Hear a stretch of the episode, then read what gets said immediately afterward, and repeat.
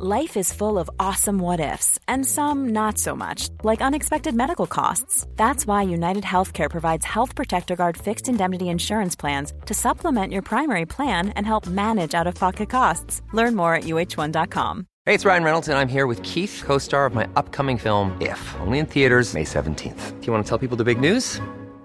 All right, I'll do it. Sign up now and you'll get unlimited for $15 a month in six months of Paramount Plus Essential Plan on us. Mintmobile.com slash switch. Upfront payment of $45 equivalent to $15 per month. Unlimited over 40 gigabytes per month. Face lower speeds. Videos at 480p. Active Mint customers by 531.24 get six months of Paramount Plus Essential Plan. Auto renews after six months. Offer ends May 31st, 2024. Separate Paramount Plus registration required. Terms and conditions apply if rated PG. Many of us have those stubborn pounds that seem impossible to lose, no matter how good we eat or how hard we work out. My solution is PlushCare. PlushCare is a leading telehealth provider with doctors who are there for you day and night to partner with you in your weight loss journey. They can prescribe FDA-approved weight loss medications like Wagovi and Zepbound for those who qualify. Plus, they accept most insurance plans. To get started, visit plushcare.com slash weight loss. That's plushcare.com slash weight loss.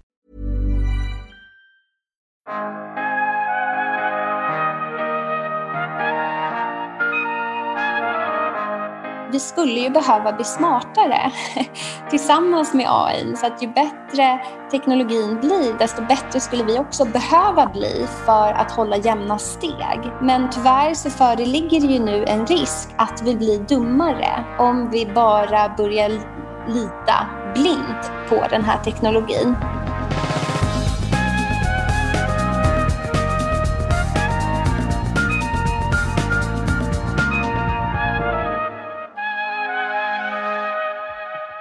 Hon är läkaren och fysiologen som är en av Sveriges mest välkända hjärnforskare.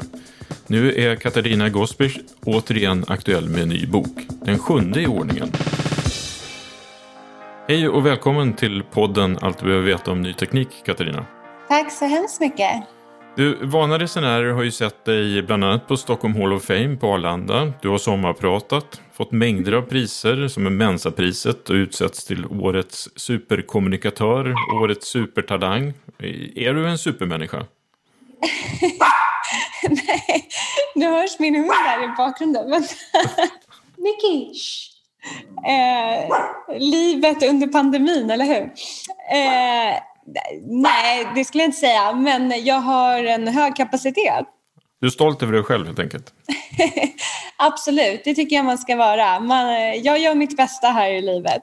Du är ju uppvuxen i Akalla norr av Stockholm och när jag läst på här så framgår det ju att du var väldigt målmedveten i tidig ålder och att du skulle bli läkare och kanske till och med nobelpristagare. Var kommer den här målmedvetenheten ifrån? Men det är en bra fråga. Eh, ibland så tänker jag att eh, det finns i mina gener kanske, eh, ja, reflekteras i mitt dopaminsystem att jag älskar att nörda ner mig i saker som in intresserar mig. Jag har alltid varit väldigt eh, nyfiken och vill lära mig allt. Mm. Och idag är du kanske mer entreprenör och författare än just hjärnforskare. Hur kommer det här sig? Nej, men det kommer sig eh, genom att jag tycker ju om att utvecklas. Så att eh, av någon konstig anledning i mitt liv så har jag alltid hoppat på det som intresserar mig och stimulerar mig och det jag känner att det finns något nytt att upptäcka. Eh, lite som att vara en um, upptäcktsresande men i den moderna tiden. Och då har du som kanske blivit mest omskriven i din roll som hjärnforskare då. Hur, hur kommer det sig att du kom in på, på det här området? Det har alltid varit ett intresse hos mig och en av mina första minnen från när jag är fyra så eh, sitter jag och gör massa tankeexperiment och försöker förstå och känna hur det känns när någonting poppar upp i min hjärna. Eh, och där och då så föddes ett intresse kring vad är det som händer inuti mig och inte minst då i, i mitt huvud. Eh, och sen har jag drivits av den frågeställningen under eh, väldigt lång tid och eh, jag tycker ju fortfarande att det är lika spännande med hjärnan och kroppen och hur vi fungerar och beteenden och nu inte minst i den digitala världen som har blivit en, en ny värld för oss att leva och verka i. Så det borde egentligen vara ännu mer spännande att forska kring hjärnan framåt än vad det var att forska tidigare? Ja, men precis. Och inte bara nödvändigtvis i själva hjärnan per se om man tänker traditionell hjärnforskning, utan det jag tycker är väldigt spännande och det kanske mer gör mig till en forskare, det är ju det här med data. Att aldrig tidigare så har vi ju simmat i så mycket data som nu. Och ja, det är otroligt vad vi kan få fram ur den här informationen som nu finns tillgänglig. Har du haft några förebilder eller, eller idoler inom den globala hjärnforskningen när du liksom har tagit dig framåt?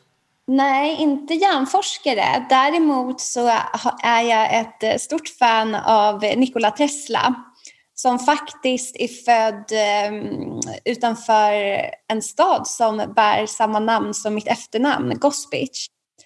Så att eh, apropå data och forskning så undrar jag om det finns något eh, DNA från Tesla för att jag har alltid undrat om, om jag har några släktband. Men han eh, är absolut en stor eh, idol som har bidragit med så fantastiskt mycket och inte minst har han haft visionen kring det som finns idag och har varit så före sin tid. Han kom upp med så många patent och så vidare. Så att eh, han är en stor inspirationskälla.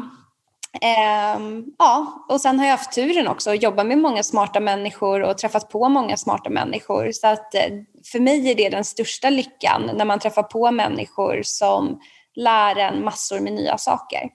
Ja, hjärnforskare är ju onekligen en, liksom en rätt spännande term och folk blir kanske lätt imponerade. Finns det liksom en intern konkurrens bland svenska hjärnforskare? Ja, eh, alltså ofta är man ju ganska nischad inom sitt lilla forskningsområde så att alla har ju sin sfär att eh, verka inom. Men sen så tänker jag att, hur ska jag säga, inom akademin så finns det absolut en konkurrens för att man tävlar om anslag och det är en värld full av mycket prestige och hierarkier. Mitt synsätt har alltid varit att om man samarbetar med människor så kan man åstadkomma någonting som är mycket större än en själv. Och inte minst så ser vi det nu i den digitala tidsåldern för att här är ju bränslet data.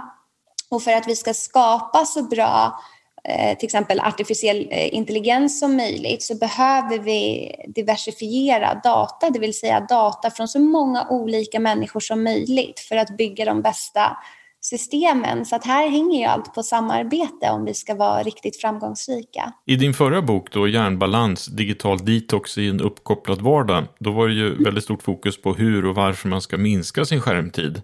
Mm. Hur tycker du att den utvecklingen går? Liksom, har folk lyssnat på dig sedan dess? Absolut, och det roliga är ju att jag började prata om det kanske för sex, sju år sedan tror jag att jag hittade något gammalt klipp. Eh, och Eh, i en av mina första böcker, eller i min första bok som kom redan 2012, så skrev jag om det här med distraktion och när vi blir avbrutna så tar det upp till 25 minuter att återfå fokus. Så att för mig så har jag levt med det här väldigt, väldigt länge, men sen har det ju börjat trenda nu bara för några år sedan och blivit riktigt stort. Och eh, ja, folk har börjat lyssna mer nu just för att eh, smekmånadsperioden med och kring tekniken är över. Och vi har börjat inse att vi kan inte bara översköljas av det här och svepas med utan att själv sätta en struktur för att då tenderar det till att bli obalans. Vi är ju också mitt inne i en pandemi där faktiskt skärmtid och tv-tittande och inte minst läsande av nyheter har ju ökat rätt dramatiskt under det förra året och det tycks fortsätta in, in på det här året. Hur tror du att den här pandemin kommer förändra hur vi arbetar, reser, umgås, använder oss av digitala tjänster? Nej, men jättemycket. Och aldrig, så, eh, aldrig tidigare har ju den här transformationen, digitala transformationen gått så snabbt. Och det har ju varit väldigt överväldigande för folk och vi har ju tvingats in i nya vanor. Och eh, mycket av det vi har lärt oss kommer att stanna kvar nu kring sättet vi, vi jobbar och beter oss och så vidare. Men sen så handlar det ju om att använda de här verktygen på ett smart sätt. För att jag tänker på den digitala världen och de digitala verktygen som verktygen i vilken verktygslåda som helst. Att jag menar, hemma har vi en hammare, en skruvmejsel, en såg och så vidare. Och vi använder ju en hammare när vi behöver den och vi använder ju inte en hammare till allt, till exempel när vi behöver en såg, för då blir det ju inte så funktionellt. Och detsamma gäller ju nu med de här verktygen, att många till exempel sitter ju bara i Zoom eller Teams-möten och så ligger de rygg i rygg och så får man aldrig tid däremellan och sen när arbetsdagen är slut så ska man börja jobba på riktigt och så vidare. Och där handlar det ju om att vi måste förstå funktionen med det här så att vi kan balansera upp det också med andra aktiviteter som att vara ute eller som att umgås eller vad det nu är. Och eh, den eh, inlärningen är eh, under konstruktion. Men är du själv duktig på det här? Ja, för jag har jobbat så här så väldigt, väldigt länge, kanske i tio år. Så att för mig är det här sättet att jobba inget nytt. Eh, jag har suttit i sådana här möten, jag har använt Skype så länge det har funnits. Eh, och sen har jag svårt att sitta still i mig själv och det i sig har gjort att jag har ett behov av att röra på mig, gå ut och så. så att jag har lärt mig under de här åren att eh, bygga in variation i min vardag och inte fastna framför datorn.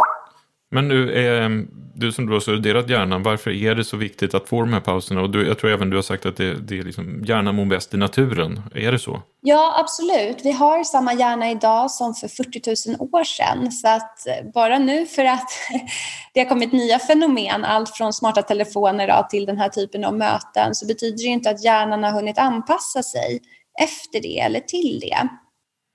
Eh, och med det sagt så behöver vi ju balansen. Sen så finns det ju en verklighet också att vi kanske inte bara kan sitta på en eh, sten ute i skogen eh, tio timmar per dag utan vi behöver såklart få, få jobbet gjort. Men det roliga med den nya teknologin nu det är ju såklart att vi också kan ta med oss jobbet till skogen vilket vi inte kunde på samma sätt tidigare. Så att eh, vi har också chans till den här ökade eh, mobiliteten. Mm. Din nya bok då heter ju Digital Tsunami. Revolutionen som kan rasera eller rädda världen. Varför mm. har du skrivit den här boken just nu? Ja, men jag skrev den för jag har ju jobbat mycket med ny teknik nu de senaste åren och eh, märker helt enkelt att eh, vi har inte koll på vad det här innebär på riktigt. Eh, många tänker att bara för att vi kan använda en mobiltelefon så vet vi allt som pågår bakom och vilken data som samlas och vad man kan göra med data. Eh, men min upplevelse är att den kunskapen har inte riktigt funnits och därför tycker jag att det är viktigt att vi får koll på det här just för att det har så stor inverkan på våra liv och det kan också påverka oss utan att vi faktiskt vet om det. Innan vi går vidare och pratar mer om boken så tänkte jag att vi skulle gå igenom ett par begrepp som du använder i, i den här boken. Då. Och det första jag tänkte att du skulle kunna berätta lite mer om det är digital, eller digital native. Alltså man pratar om eh, app native och eh, digital native. Och app native det är ju att man förstår en specifik app. Liksom. Att vi kan eh, använda vår smarta telefon, vi kan trycka på eh, sms-knappen och så kan vi skicka iväg ett sms eller vi kan trycka på Instagram och liksom lägga upp en bild. så.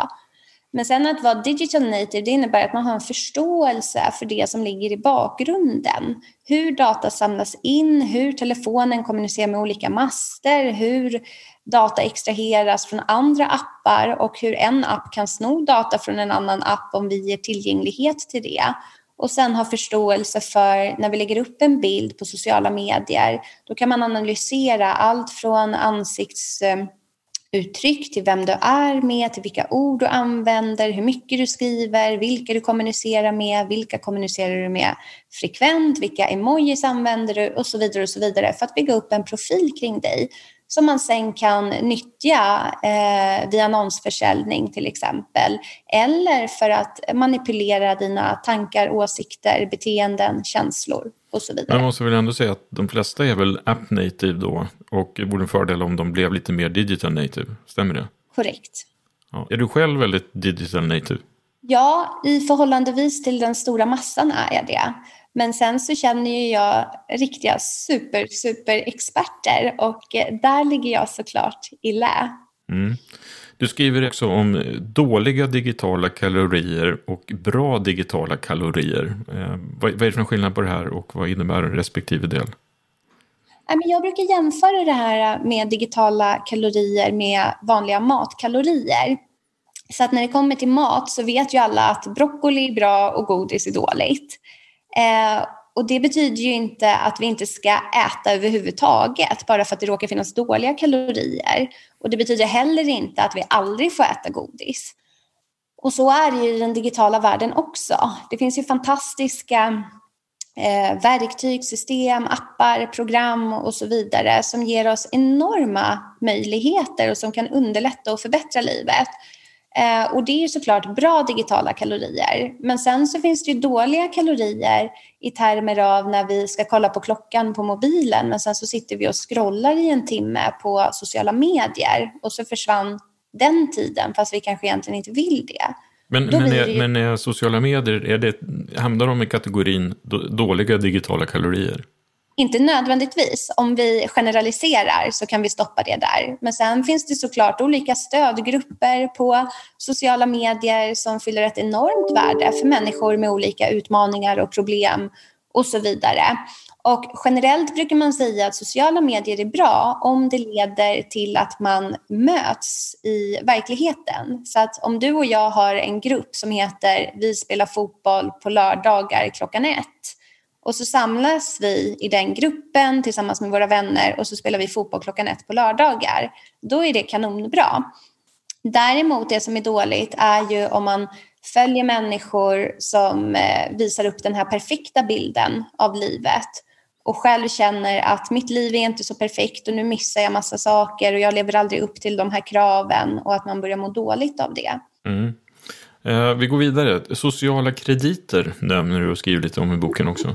Ja, men precis. I Kina till exempel så har man ju börjat samla väldigt mycket data kring befolkningen och har då upprättat system där man får sociala krediter. Så det betyder att om du gör bra handlingar, det vill säga du stannar när det blir rött och du har en bra ekonomi och ja, du följer alla regler i samhället till punkt och pricka, då tjänar du poäng. Medan om du gör något som går emot då alla de här uppsatta reglerna och så, då kan du förlora poäng. Och det i sig kan då försvåra ditt liv i samhället. Och eh, man har pratat om att man kan blocka de här personerna som gör att eh, man kanske inte får ett lån eller man får inte köpa en tågbiljett som gör att man kan resa eh, och så vidare. Så att det blir ju ett eh, kontrollsystem helt enkelt. Sen, nästa ord då är datasmulor. Vad är det? Ja, nej men det är ett ord eh, där jag försöker visualisera för läsaren att varje gång vi gör något på internet så lämnar vi olika typer av spår efter oss.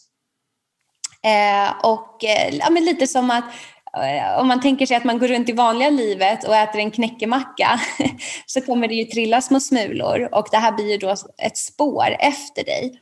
Och i den digitala världen så handlar det här om information om vad du har gjort på en sida. Vad har du klickat på? Hur länge har du stannat där? Vad är det som drar din uppmärksamhet? Vad är det du undersöker vidare? Och den typen av information. Mm. Social VR? Ja, det är när man sätter på sig ett par VR-glasögon och träffar andra i ett virtuellt rum och kan då interagera med varandra och prata. Tror du att det här kommer växa och bli mycket större än vad det är idag? Absolut, och jag tror att framförallt att någon form av sån här teknologi, det behöver inte nödvändigtvis vara VR utan det kan också vara eh, AR som är förhöjd verklighet. Mm. Eh, och eh, ja, då kommer man kunna se människor framför sig helt enkelt på ett liknande sätt eh, och på så vis interagera. Så att någon form av eh, vad ska vi säga, förändrad verklighet kommer helt klart ta fart. Och det ryktas ju att eh, Apple ska släppa någon form av AR-glasögon. Det står alltså för Augmented Reality 2021. Och eh, när Apple släpper sina nya produkter så brukar ju det vara väldigt revolutionerande. Så att jag väntar med spänning. Ja, men det är nog många som gör det och vi på Ny Teknik kommer definitivt skriva om det här när det kommer. Eh, mm. Det sista ordet då är digital hygien. Ja, Eh, och det här handlar ju om att vi behöver skaffa oss en kunskap om det digitala helt enkelt. Så att jag menar, eh, i, i vardagen så tvättar vi ju händerna och duschar och så och underhåller oss själva på det sättet. Men så här måste vi också börja tänka kring den digitala tekniken, att vi behöver ha grundläggande eh, koll för att hänga med och för att vara en del av samhället.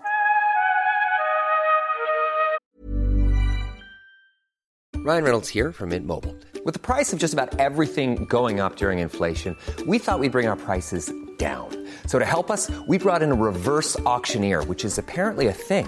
Mint Mobile unlimited premium wireless. Ready to get 30, 30, bit to get 30, bit to get 20, 20, 20, bit to get 20, 20, bit to get 15, 15, 15, 15 just 15 bucks a month. So, Give it a try at mintmobile.com/switch. slash $45 upfront for three months plus taxes and fees. Promo rate for new customers for limited time. Unlimited more than 40 gigabytes per month. Slows. Full terms at mintmobile.com. I'm Sandra, and I'm just the professional your small business was looking for. But you didn't hire me because you didn't use LinkedIn jobs. LinkedIn has professionals you can't find anywhere else, including those who aren't actively looking for a new job but might be open to the perfect role, like me. In a given month, over 70% of LinkedIn users don't visit other leading job sites. So if you're not looking on LinkedIn, you'll miss out on great candidates like Sandra. Start hiring professionals like a professional. Post your free job on linkedin.com/people today. Since 2013, Bombas has donated over 100 million socks, underwear, and t-shirts to those facing homelessness. If we counted those on air, this ad would last over 1,157 days. But if we counted the time it takes to make a donation possible, it would take just a few clicks. Because every time you make a purchase, Bombas donates an item to someone who needs it. Go to bombas.com slash ACAST and use code ACAST for 20% off your first purchase. That's bombas.com slash ACAST, code ACAST. Hey, it's Ryan Reynolds, and I'm here with Keith, co-star of my upcoming film If, only in theaters May 17th. Do you want to tell people the big news? All right, I'll do it. Sign up now and you'll get unlimited for $15 a month in six months of Paramount Plus Essential Plan on us. Mintmobile.com slash switch. Upfront payment of $45 equivalent to $15 per month. Unlimited over 40 gigabytes per month. Face lower speeds. Videos at 480p. Active Mint customers by 531.24 get six months of Paramount Plus Essential Plan. Auto renews after six months. Offer ends May 31st, 2024. Separate Paramount Plus registration required. Terms and conditions apply if rated PG. Millions of people have lost weight with personalized plans from Noom, like Evan, who can't stand salads and still lost 50 pounds. salads generally for most people are the easy button, right? For me, that wasn't an option. I never really was a salad guy. That's just not who I am. But Noom worked for me. Get your personalized plan today at Noom.com. Real Noom user compensated to provide their story. In four weeks, the typical Noom user can expect to lose one to two pounds per week. Individual results may vary.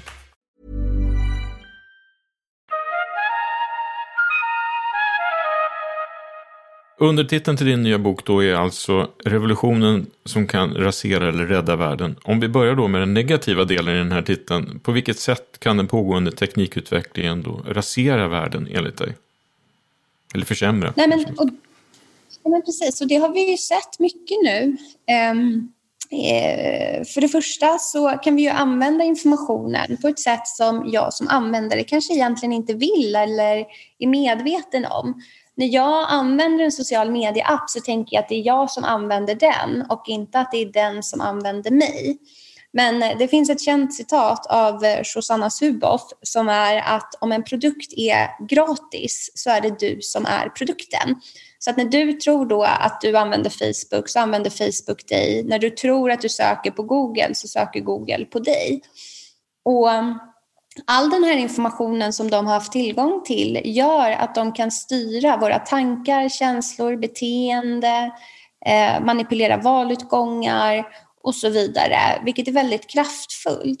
Och nu är det ju en väldigt het potatis kring deras styrande av eh, det fria ordet och yttrandefriheten. Eh, inte minst då i diskussionen kring om att stänga ner Trump på Twitter har varit rätt eller fel. Och sen har man ju också sett diskussionen när Apple har sagt till en tjänst som heter Parler, en typ av mikroblogg då i USA, att de ska börja moderera sitt innehåll. Och gör de inte det då enligt tycke och smak eh, så kommer de stänga ner och så har de stängt ner den här tjänsten. Och Amazon har sagt att de då inte vill hosta eh, deras service och så vidare. Så att det är många i det här sammanhanget då som använder ord som censur och också kartellbildning, att de här stora bolagen nu har gått ihop för att moderera samtalen på ett visst sätt. vilket då inte riktigt lirar med en lag i USA som kallas för sektion 230 som i sig också har varit väldigt kontroversiellt. Där man säger att de stora plattformarna är just plattformar som ska tillhandahålla information kontra att vara en publicist där du ska moderera och ja, faktakolla innehåll och så vidare.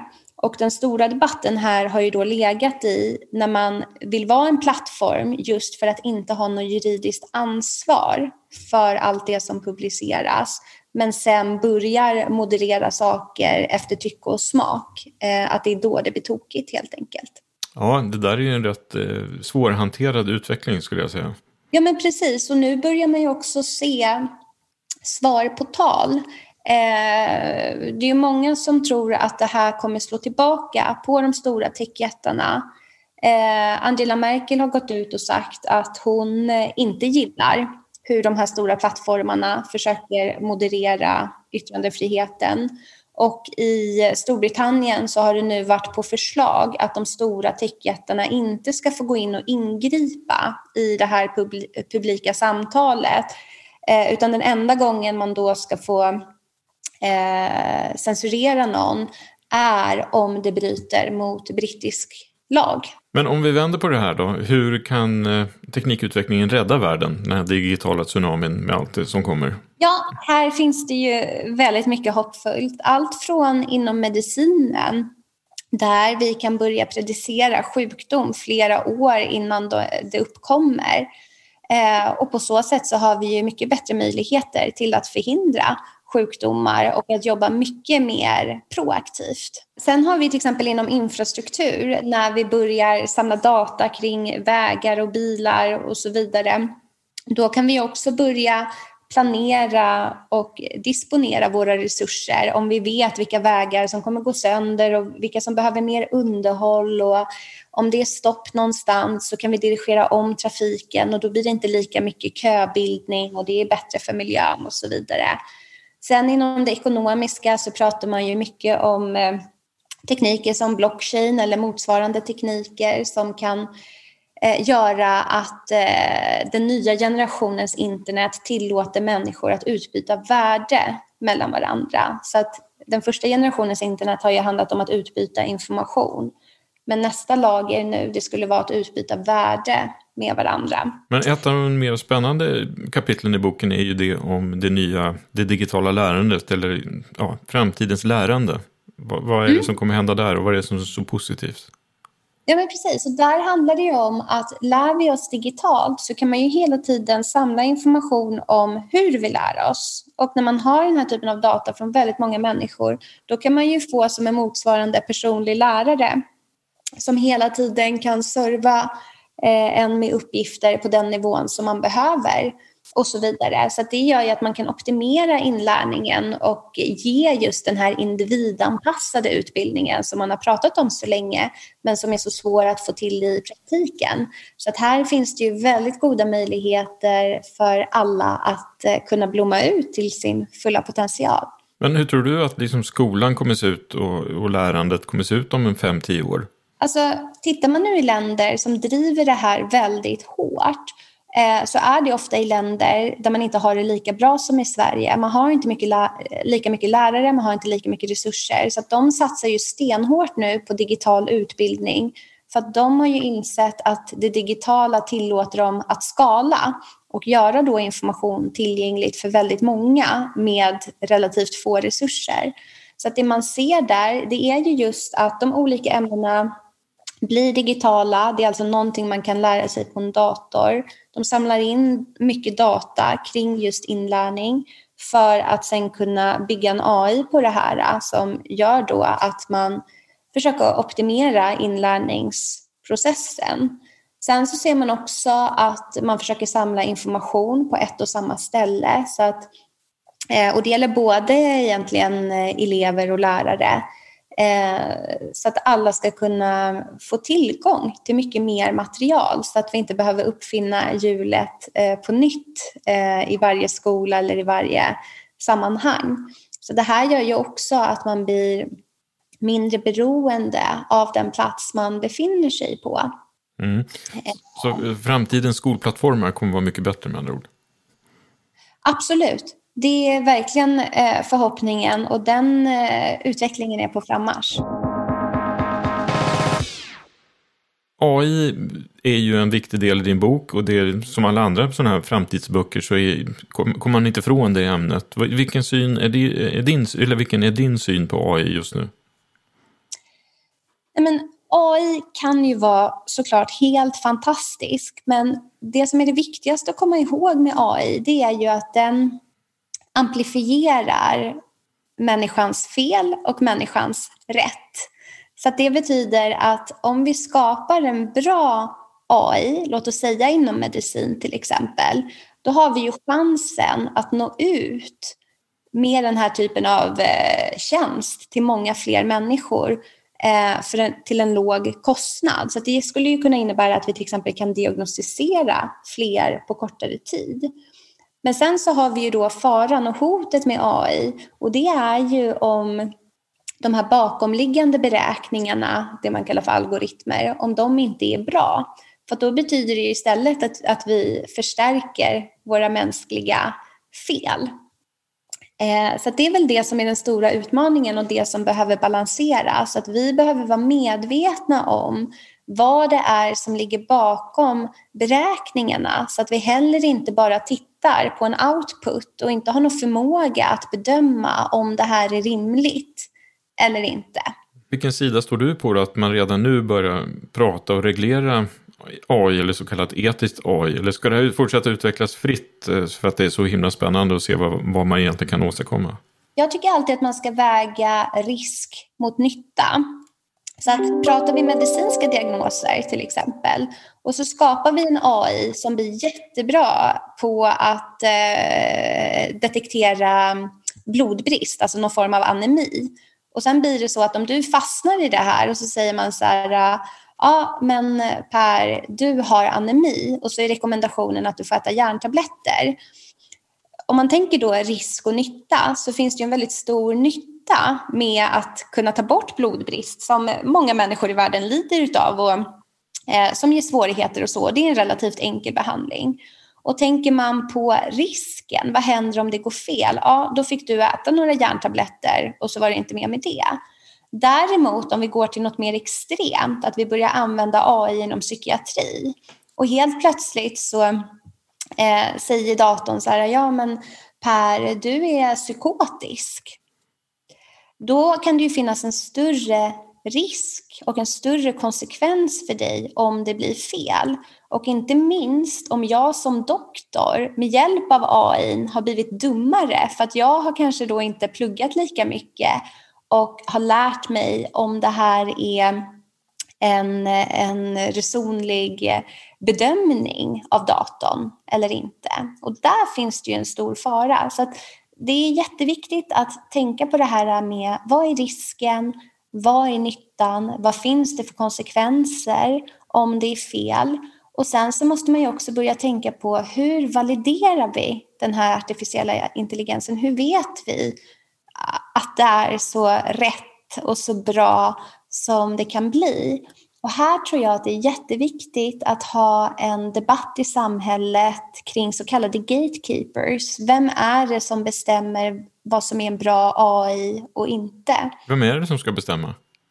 Det är en jättebra fråga och eh, om man tittar från den världen jag kommer eh, ifrån inom medicinen så är det ju så att man skulle ju behöva bilda eh, någon form av expertteam kanske eh, som bedömer eh, rimligheten i output från AI. Men sen så måste man ju också förstå att det finns olika tillvägagångssätt eh, för AI eh, hur man då kommer fram till en output. Och en, ett sätt skulle ju vara att man stoppar in samma typ av data i respektive system och försöker se att de kommer fram till, till samma svar, till samma output. Men sen också se vad händer om vi stoppar in en absurd data i det här och vad blir output då? Hur diskriminerar den? Vad säger den? Säger den bara det här är inte sjukt eller kan den till och med säga till oss att nej men nu försöker du lura mig, det här var jättekonstig data.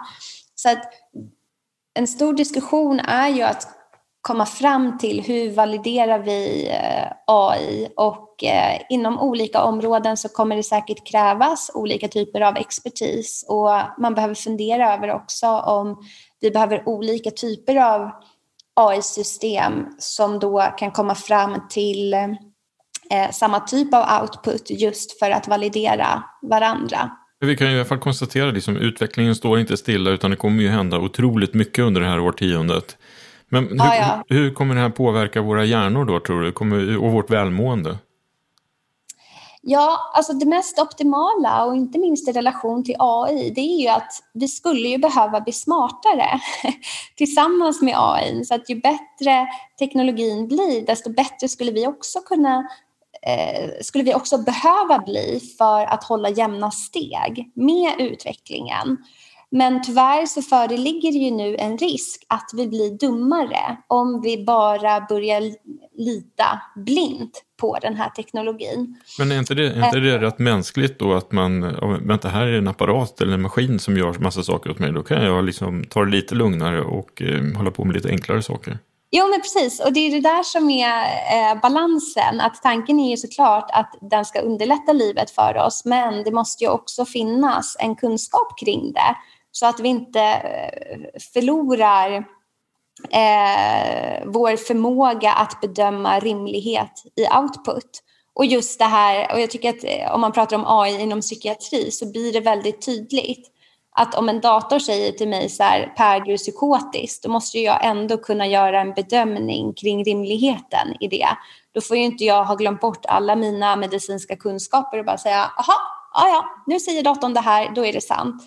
Och inte minst så behöver jag ju veta hur de här beräkningsmodellerna i AI ser ut som gör att den kommer fram till det här svaret. Och det är också det här apropå samarbete, att det är ju så att AI blir ju bara så pass bra beroende på hur mycket och vilken typ av data du har matat den med. Tror du att det kommer bli en, liksom en smartare elit och en eh, fördummande grupp eh, övriga? Liksom blir det en större, större klyfta mellan dem, en smart elit och övriga? Jag tror att vi på ett sätt har svaret på den frågan redan idag. För att egentligen spelar det inte så stor roll vilken typ av ny teknologi som kommer. Utan idag så ser samhället tyvärr ut så att det finns stora klyftor och i vissa länder är det ju mer så än i andra. Och det vi vet sett till hälsa och välmående i ett land är ju att det mår som bäst när de här klyftorna är som minst. Så att drömmen för världen är ju såklart att alla människor ska ha en väldigt bra grundnivå eh, och ha möjligheten att kunna lära sig de här sakerna. Och det är ju där vi har den positiva utvecklingen inom eh, teknik och utbildning. För att det finns ju faktiskt möjlighet att lära alla människor det här om vi vill och om vi satsar på det.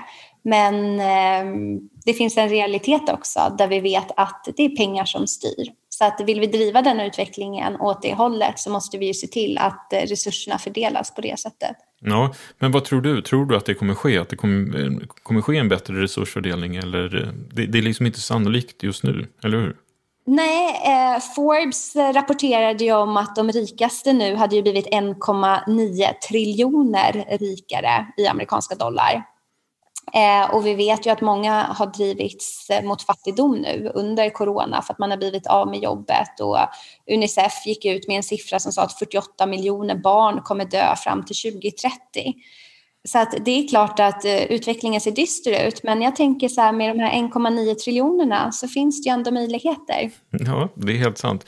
Eh, vi närmar oss slutet på det här avsnittet, men först tänkte jag att du skulle få ge oss en liten framtidsspaning. Vad tror du att boken du skriver om tio år handlar om? Oh, wow. Ja, det kommer vara så annorlunda att det är idag svårt att föreställa sig hur det kommer vara.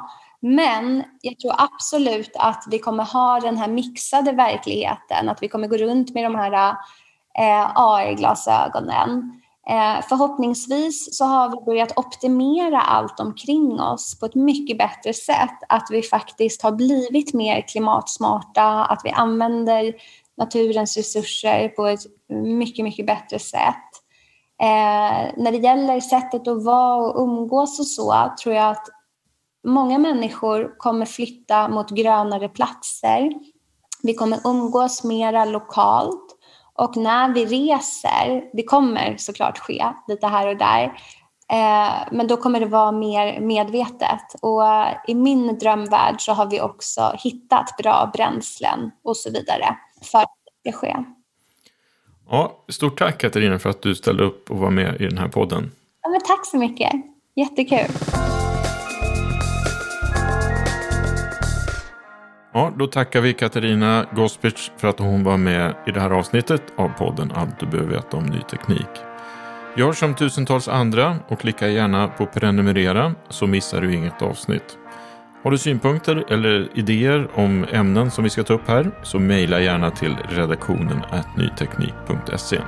Vi hörs nästa vecka. Tack så mycket. Hej hej!